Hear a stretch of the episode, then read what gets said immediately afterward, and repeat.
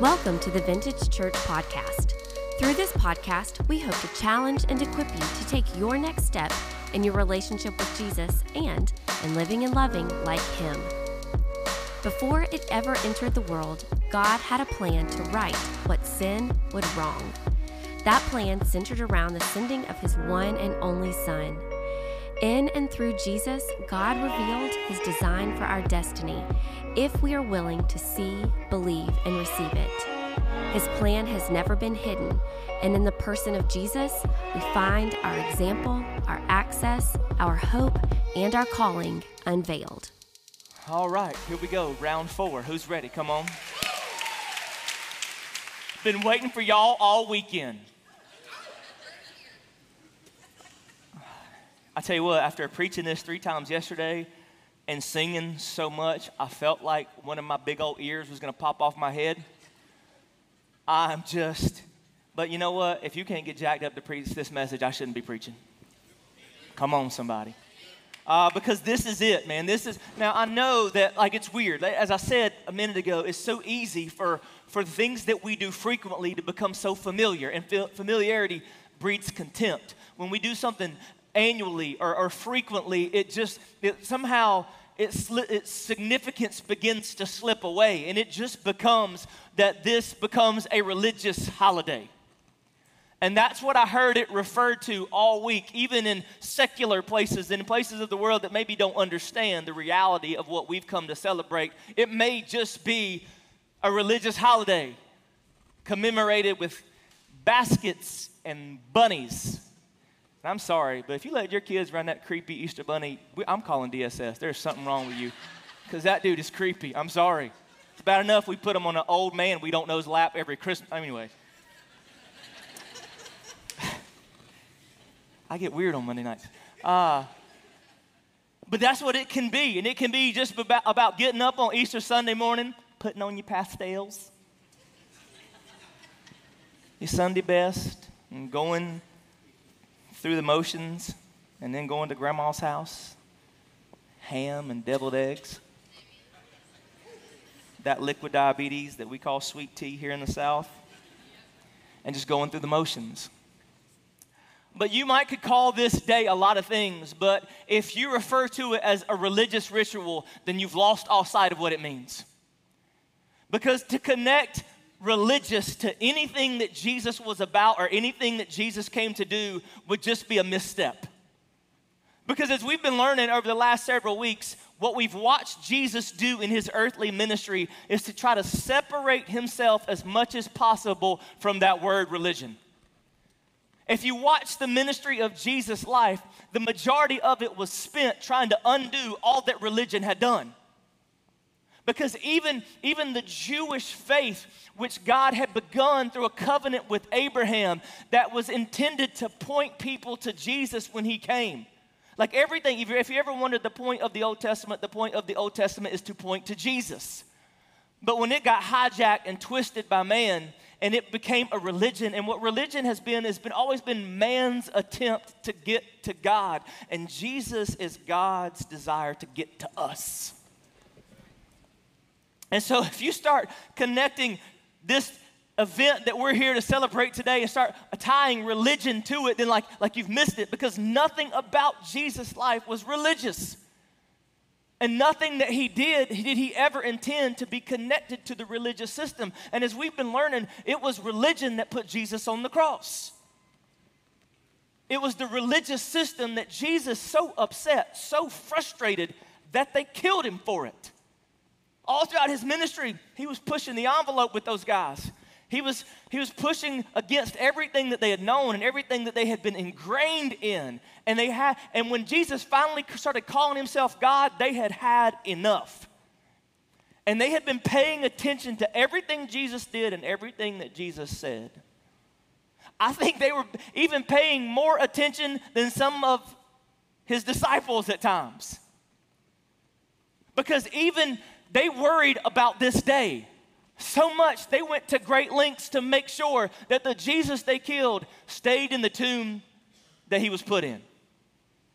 If you go into scripture, look at Matthew 27, pick up with verse 62. It says, The next day, the the one after preparation day, the chief priests and the Pharisees went to Pilate. Sir, they said, we remember that while he was still alive, that deceiver said, After three days, I will rise again. So give the order for the tomb to be made secure until the third day. Otherwise, his disciples may come and steal the body and tell the people that he has been raised from the dead. And this last deception will be even worse than the first. So Pilate says, Take a guard and go make the tomb as secure as you know how. So they went and made the tomb secure by putting a seal on the stone and posting the guard. See, the religious people say, you know what? We had heard that he was going to say three days after he was dead, he was coming back to life. So we need to take great measures to make sure the disciples don't get some harebrained, silly idea and go and try to snatch Jesus' body out of the grave, which was a borrowed tomb from a man named Joseph who was from a town called Arimathea because Jesus didn't have the money or the means to have one of his own. And so their decision is pretty stout. Pilate says, okay, here's what's going to happen. We're going to secure this tomb as greatly as we can to ensure that nothing happens to Jesus' body. And it says they took and put Caesar's seal on this tomb. That seal might not mean a whole lot to us, but to anyone in Jesus' day who had seen that seal, it represented the most powerful force in the known world. You following with me? Say amen. It was the seal of Caesar, the Roman government, who at this point were literally taking over the world. And not just did they seal it with Caesar's seal, they decided to put a Roman centurion on watch at the tomb. A Roman centurion was a Navy SEAL on steroids. That's the best equivalent I can make. Roman centurions were the most elite fighting men of their time. They were well trained, trained. They were skilled warriors. They didn't put Barney Fife. I'm looking around, making sure there's an old enough crowd to know who I'm talking about when I say that. Like this was a Roman centurion to seal the tomb, to make sure nothing happened, because the religious people had heard what Jesus had said all throughout his ministry, Jesus had made it clear what was going to happen. Multiple times he said, I've got to die in three days, I'm going to rise. I've got to die. Three days later, I'm coming back to life. You tear this temple down, in three days, I will build it back up. Like all throughout his ministry. So you would think, even though there was a seal and even though there was a Roman centurion there, that, somewhere along the way, in, maybe late into Saturday night or early into Sunday morning, one of those people that called themselves a disciple of Jesus, those who had followed him and who supposedly their ears were intent on every word that came out of his mouth, would have been thinking, like it's been almost three days. It's time to go have a tomb party.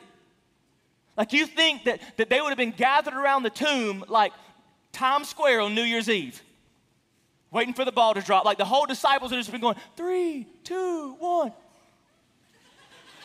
he did it. But when dawn breaks on that first Easter Sunday morning, the only people that were headed to the tomb were a couple of ladies and as they made that journey to the tomb, they didn't come with anticipation or expectation or celebration. They came with the intentions of preparation. That morning, they were headed to the tomb not to see if it was empty, not to celebrate a resurrection, but to prepare the body of Jesus for its eternity in that tomb. The Bible says that they how were gathered up all the spices and all the things that they would traditionally use to wrap and basically kind of embalm and prepare a body to be laying in that tomb with spices and all these kind of things. And the reason why they were waiting until this morning is because as Jesus breathed his last and died on the cross, it was moving into the Sabbath. And it would have been unlawful for the women to go on the Sabbath to prepare his body. And so they would have had to have wait till the Sabbath was over. And on Sunday morning, as dawn broke, the Sabbath was over, and finally they could go and wrap the body. But as they approached the tomb, the ground began to shake. And all of a sudden, the stone was rolled away, and sitting on top of it was an angel. And even as bad a man as this Roman centurion was, even an angel would paralyze him in fear.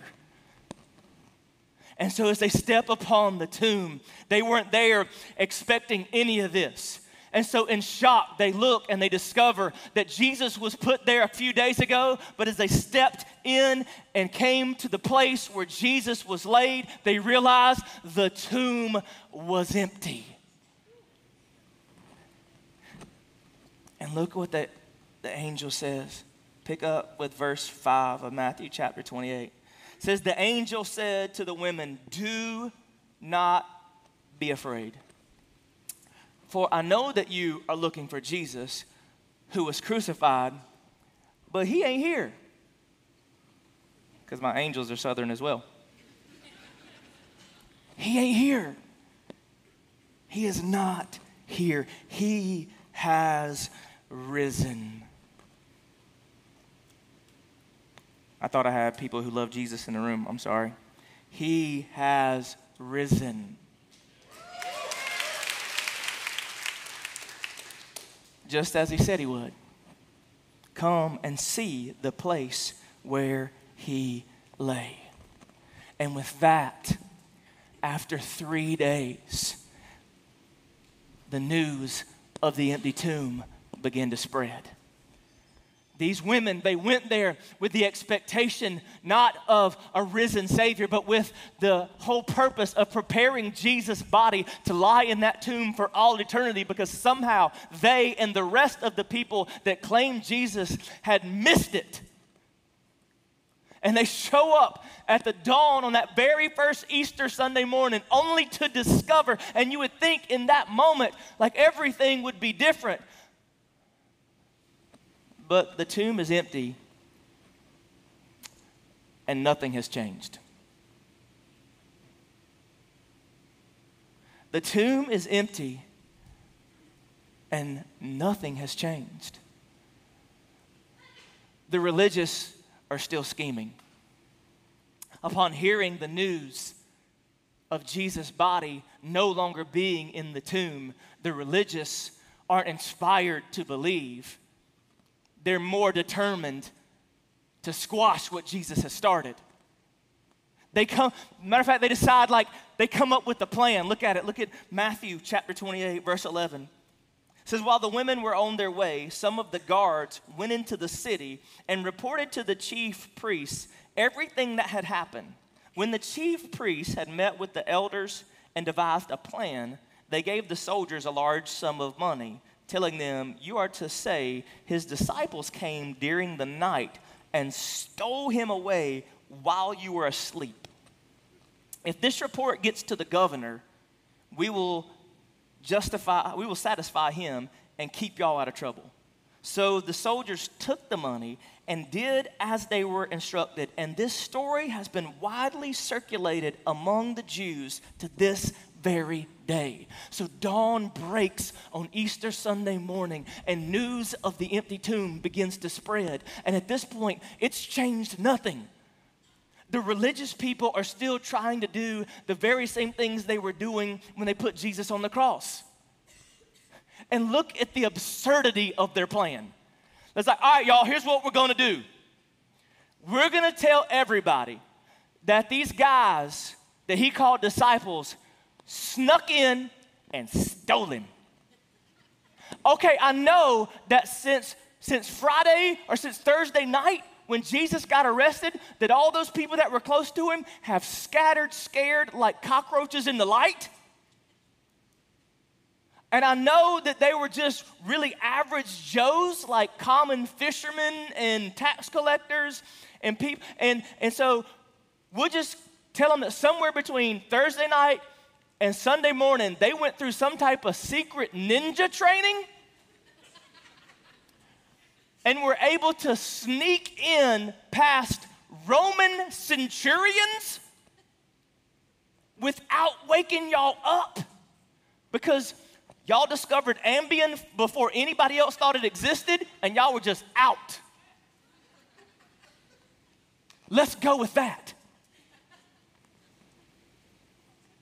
Yeah, let's, let's, like, remember, if a Roman soldier was put on guard, if he would have been caught sleeping at his post, they would have crucified him just like they did Jesus. But this is the story that we want to tell. And there's some people that believe that. See, you can't deny the tomb is empty. This is historical fact. Nobody can deny that the tomb is empty. You can go there to this day to a place that they, they don't know for sure if it's actually the tomb that Jesus was laid. They, they think maybe it could have been or, or would have been, but there's no doubt that Jesus' body is no longer in the tomb. But the news of an empty tomb changes nothing. And for a lot of people, you can ask them if the tomb is empty, and they'll tell you it's empty, but it doesn't change a single thing in their faith or their relationship with God. And there's some people that still believe that story that Jesus was this figure and whatever, and his body was stolen. And there's some people that think that, that this story was real, that, that somehow these disciples mustered up the courage and the tactical ability to sneak in and steal the body and keep him hidden. Even when, Roman, when Rome's next emperor of down the road, Nero, began cutting Christians' heads off and lighting his garden with their hair on fire on the end of a post. I'd have been like, I will show you where it is.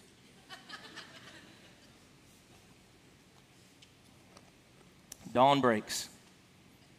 The news of the empty tomb begins to spread, and nothing has changed. The religious are still scheming, and the disciples are still scared.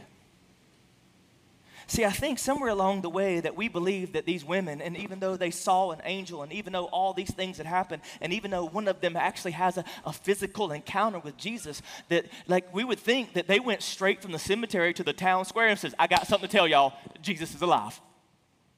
You would think they would have went running from the moment they left the cemetery all the way through the streets declaring the good news.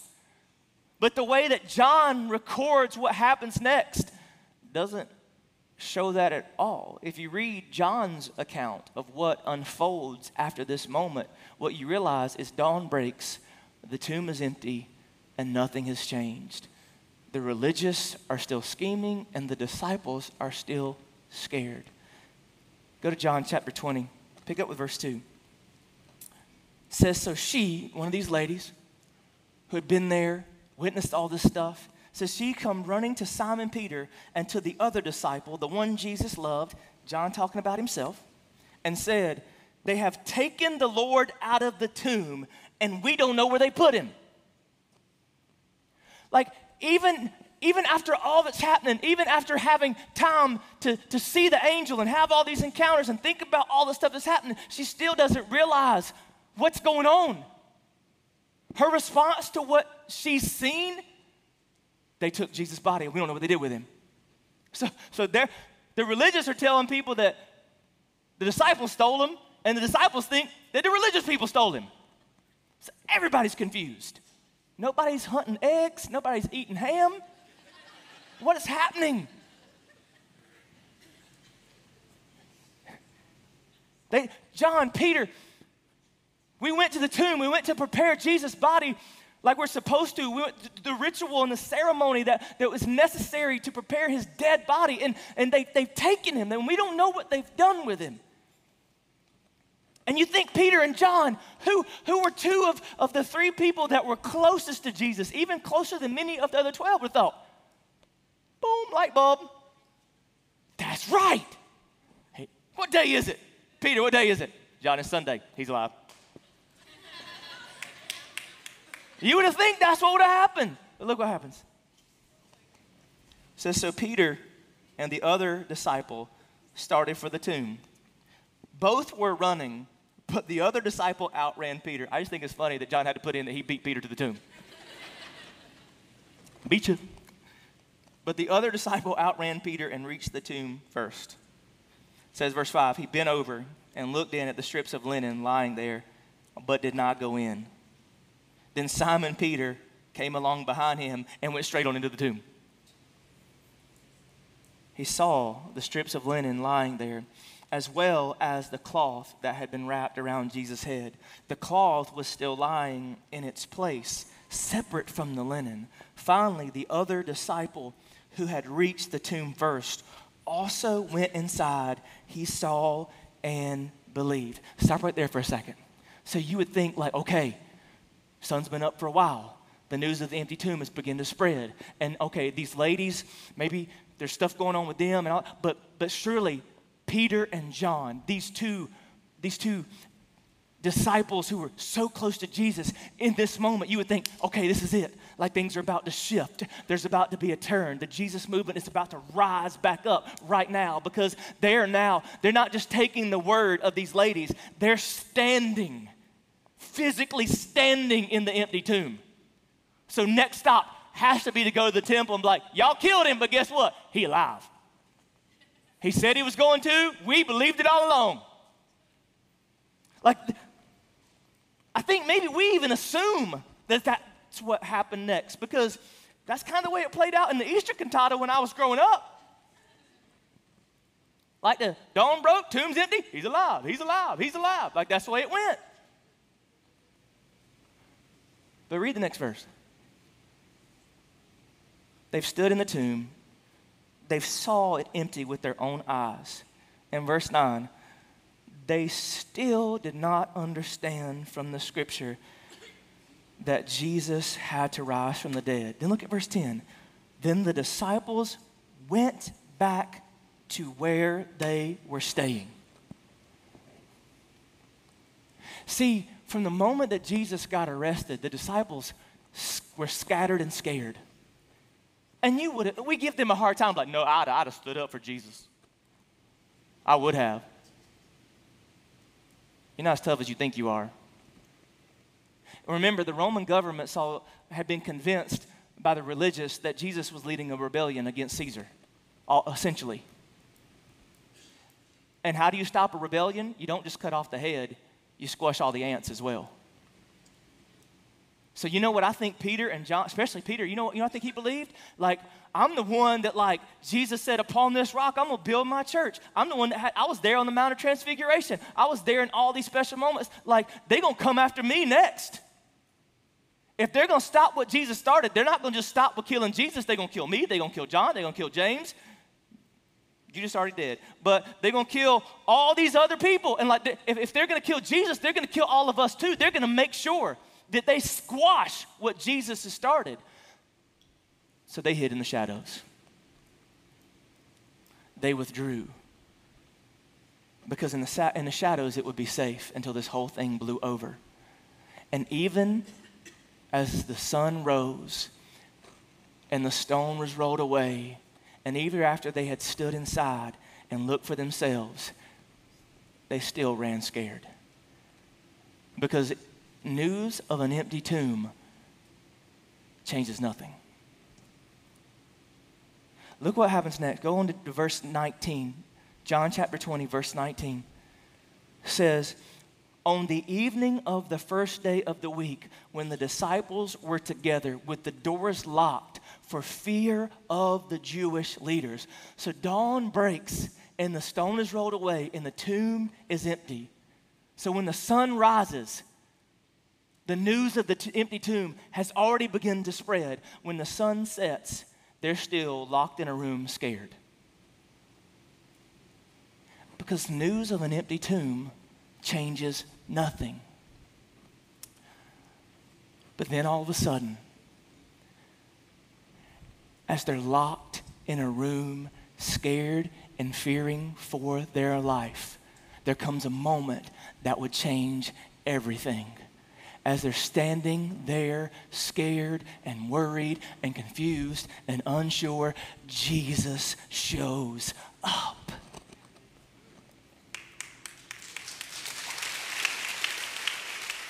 Now they're no longer staring at an empty tomb, they're looking at the risen king. And that changes everything. News of an empty tomb changes nothing. The reality of a risen king changes everything. And it would be that moment. Now they're no longer staring at strips of linen in an empty stone cave. They're staring at Jesus in fullness of flesh right before them, eyeball to eyeball. And to look at an empty tomb means nothing but to touch the flesh of the Savior that said he was coming back. Woo, that changes everything. Changes everything. That would be the moment. See, news of an empty tomb, like that means nothing. It could have been that he was gone. It could have been that he was stolen. Like none of that matters. To look inside of a tomb and just see a bunch of cloth laying in an empty space, that doesn't propel you forward. That doesn't move you out of the shadows. But when you're in a locked room and Jesus, God enough to somehow get through the door and man enough still to be able to touch, it changes things. See, news of an empty tomb will not radically change your life. But when you come to the realization of the power of the resurrection, it changes everything. It changes everything. That's the moment that our the faith is defined. And it would be that event, that reality, that would propel these men and women out of the shadows and into the light. Because now, if Jesus defeated death, what do we have to fear? Because they killed him and he came back to life. If they kill us, then we have life on the other side. So the worst thing that they could do to us doesn't scare us anymore.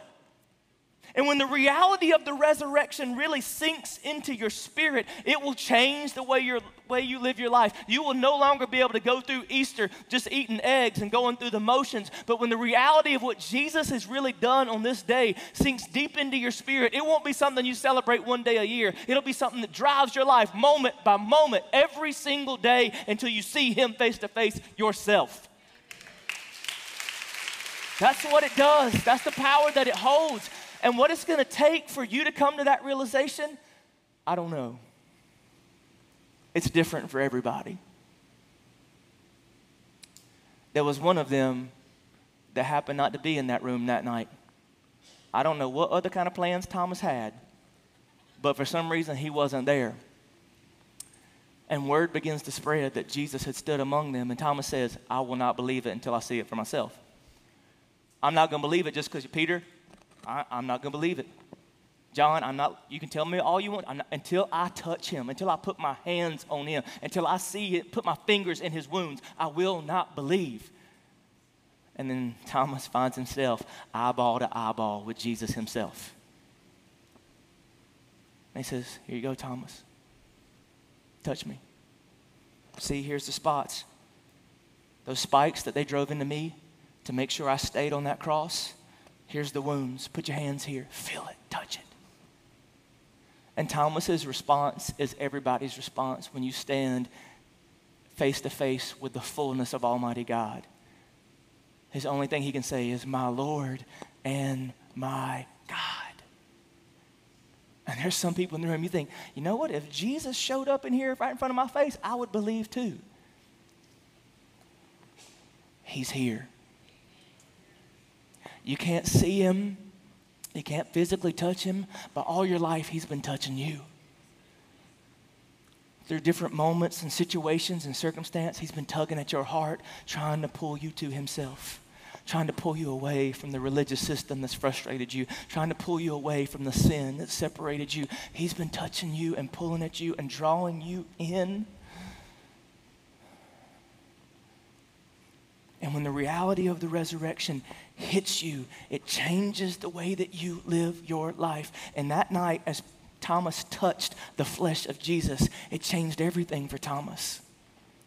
But Peter was in the room that night when Jesus showed up. And what he does the next day is puzzling. Because you would think, again, Peter, brazen, bold, Peter would have left that room immediately and be like, I'm going to tell everybody. I'm going to tell everybody. I'm find me the high priest right now. I'm going to tell everybody. So you know what, but you know what Peter does the day after he stands in a room with the risen king? He goes fishing. He was southern too. What else does a man, southern man do after he meets Jesus next day? We're gonna go fish. Like, really? Like, you've seen Jesus in the flesh, and the next day you go back to your old job? Why on earth would you go from standing in a room with Jesus to on a boat with some stinky fish?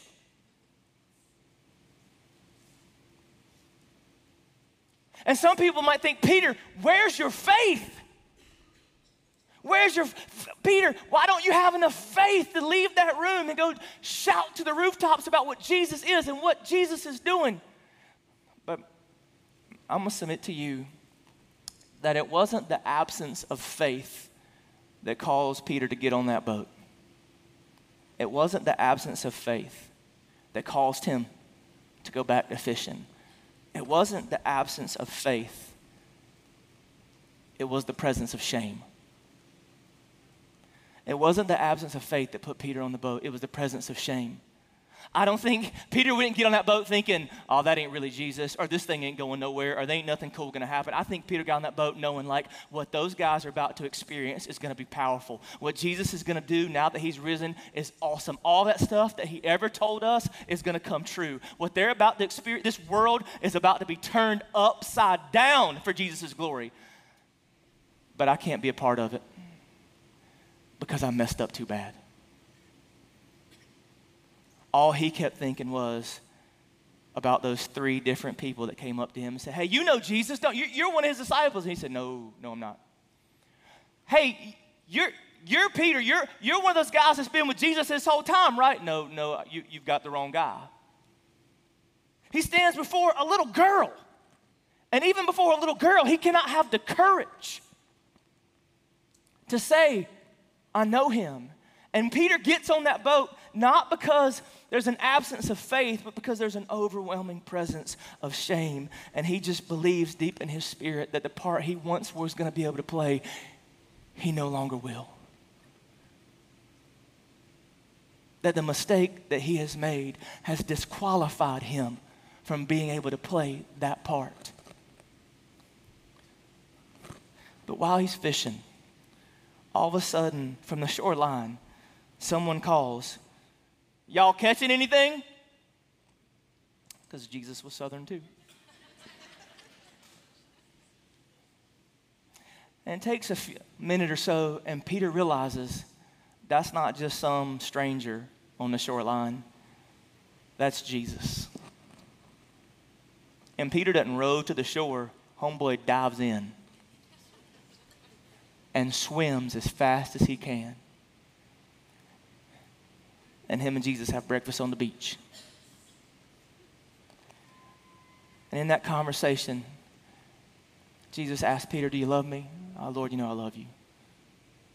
Take care of my sheep, feed my lamb. You love me? Yes. You know you love me? Yes. You love me? Yes. But what I've never noticed until the last couple weeks is you know the very last thing that Peter, that Jesus says to Peter? The very last two words are the exact two words that were the first words that Jesus said to Peter. The very last thing that Jesus says to Peter is, Follow me. Says, Peter, from the beginning, then I wanted you to follow me. Now I want you to follow me, and I don't care what's happened in between because you can do nothing to disqualify you from the call that I have on your life. Because the reality of the resurrection is not just that all fear is gone, but all shame can be erased.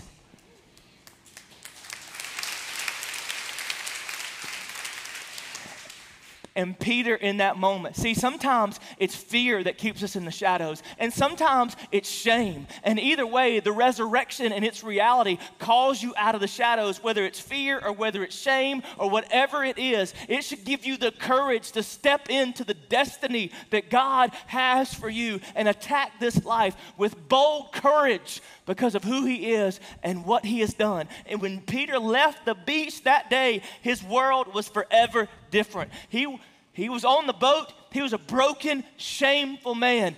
On the beach, like most of us, things changed.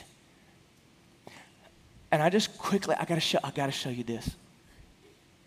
Where you see the reality of the resurrection sinking deep into Peter's spirit. Some, some might say it was when the Holy Spirit came and then he preaches the Pentecost sermon, that kind of stuff. But no, where, where you really see its evidence is in Acts chapter 4.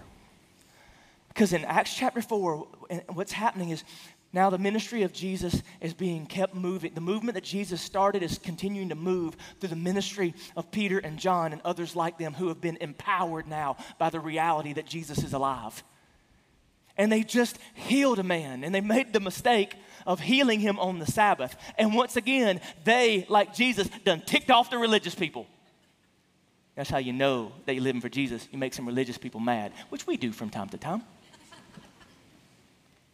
and what happens next is because of that event, Peter is about to find himself standing face to face with the same group of men that sent Jesus to the cross.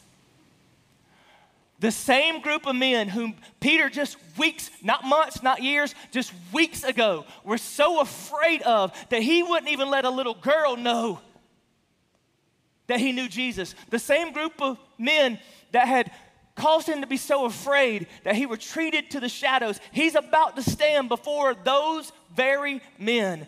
And I want you to just look how it unfolds. Acts chapter 4, pick up with verse 5 says, The next day, the rulers, the elders, the teachers of the law met in Jerusalem.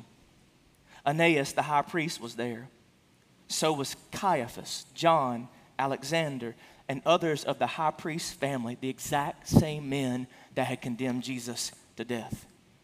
Says they had Peter and John brought before them and began to question them By what power or by what name did you do this? Well, I'm glad you asked.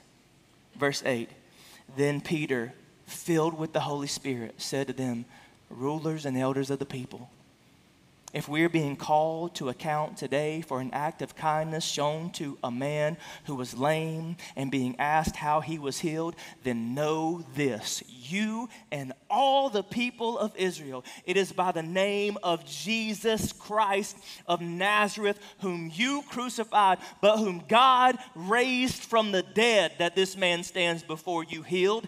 Jesus, the stone you builders rejected, which has become the cornerstone. Salvation is found in no one else, for there is no other name under heaven given to mankind by which we must be saved. Peter looks at him, the same men that scared him to death, and he's like, I'm glad you brought me here because I get to right a wrong that I made three weeks ago, four weeks ago, several weeks ago. A few weeks ago, I was so scared of you that I couldn't even acknowledge Jesus even when I wasn't around you. But you know what? Now I'll look you in the eye, and you were my greatest fear, but you aren't anymore. And I'll be glad to clearly tell you who Jesus is, who Jesus was, and who Jesus will forever be. And you know what gives a man that kind of courage? It's not an empty tomb, it's a relationship with the risen King. That's how it comes. See, when the reality of the resurrection sinks deep into your spirit, you can look at the thing that you fear the most and say, Bring it. I'm not scared of you because I serve a God that's bigger than you. I serve a God that has defeated what you threw at him, and he can give me the strength to defeat what you will throw at me. So I'm not afraid anymore. My fear is gone. My shame is gone. I am new. I am made whole, not because of anything that anybody else has done, and not because a tomb is empty, but because I've seen the risen King. And my hope is that that reality is what sinks deep in your spirit this Easter. So you bow your heads, close your eyes with me. There's some people in the room like you've never acknowledged the resurrection of Jesus. You've never stepped into that power because for some reason, you've let something stand in the way of ever giving your heart to Him. And tonight is the night that you need, the way you need to celebrate Easter is not through hunting eggs, but surrendering your life to the risen King. And if that's you and you've never done that tonight, I'm going to ask you to do something that I know is going to take a lot of courage, but will you just stand on your feet because I want to pray for you? You say, you know what? I know I need a relationship with Jesus, and so I just want to stand sim- symbolizing that I'm giving my life to Him. I'm accepting what He's done for me on the cross, and I'm acknowledging Him not just as some man who walked this earth, but the risen King. If that's you, just stand up right where you are. Amen. Just stay standing. Stand up right where you are. Amen. Amen. There's some people in the room that you made that decision at some point, but you're living in fear and you're living in shame because the reality of the resurrection has somehow gotten lost along the way. It's gotten caught up in the shuffle and it's gotten caught up in the religious ritual or whatever, and you've been living in fear and worry and scared and, and, and letting the enemy continue to ri- remind you of your past. And today, it's time to step in to the light and out of the shadows of fear and shame and live in the power of the resurrected King. And if that's you, say, Matt, you know what? I've been, I haven't been living in that power moment by moment, day by day. If that's you, would you just stand on your feet? Because I want to pray for you too. Man, I want to live with that power. I want to live with that understanding. That I want to be able to look at the things that are in front of me that scare me to death and remind them of who Jesus is and the power that He has to give me freedom from that or freedom in that or strength to deal with that. Just stand to your feet. I want to pray for you. Amen. Amen. Amen. Amen. Father, I pray right now over the ones who stood stepping into a relationship with you. God, I know the enemy's going to try to rob them of it. Tell them it's not real. Tell them you're not real. But God, I pray that at every turn, you would remind them of the beauty and power of this day. Yes, the tomb is empty, but more importantly, the King has risen, and now he resides in the hearts of every person who looks to them, and therefore the same power that rose Jesus from the dead lives in us. And I pray for those who know you but have not allowed themselves to live in that power would step into it like never before. And the power of the resurrection would be what causes them to rise above the shame and rise above the fear and live with courage. And God, as we worship you now in this moment, I pray that you would use this time as we proclaim what you've done and who you are just to solidify these things in our hearts. In Jesus' name we pray. Amen. Stand and worship with us. Thanks for listening to the Vintage Church Podcast. To stay connected with what's happening at Vintage, download the Vintage Church app to access sermon notes, events, devotionals, previous podcasts, and discover ways to get connected in community. We hope you join us again soon.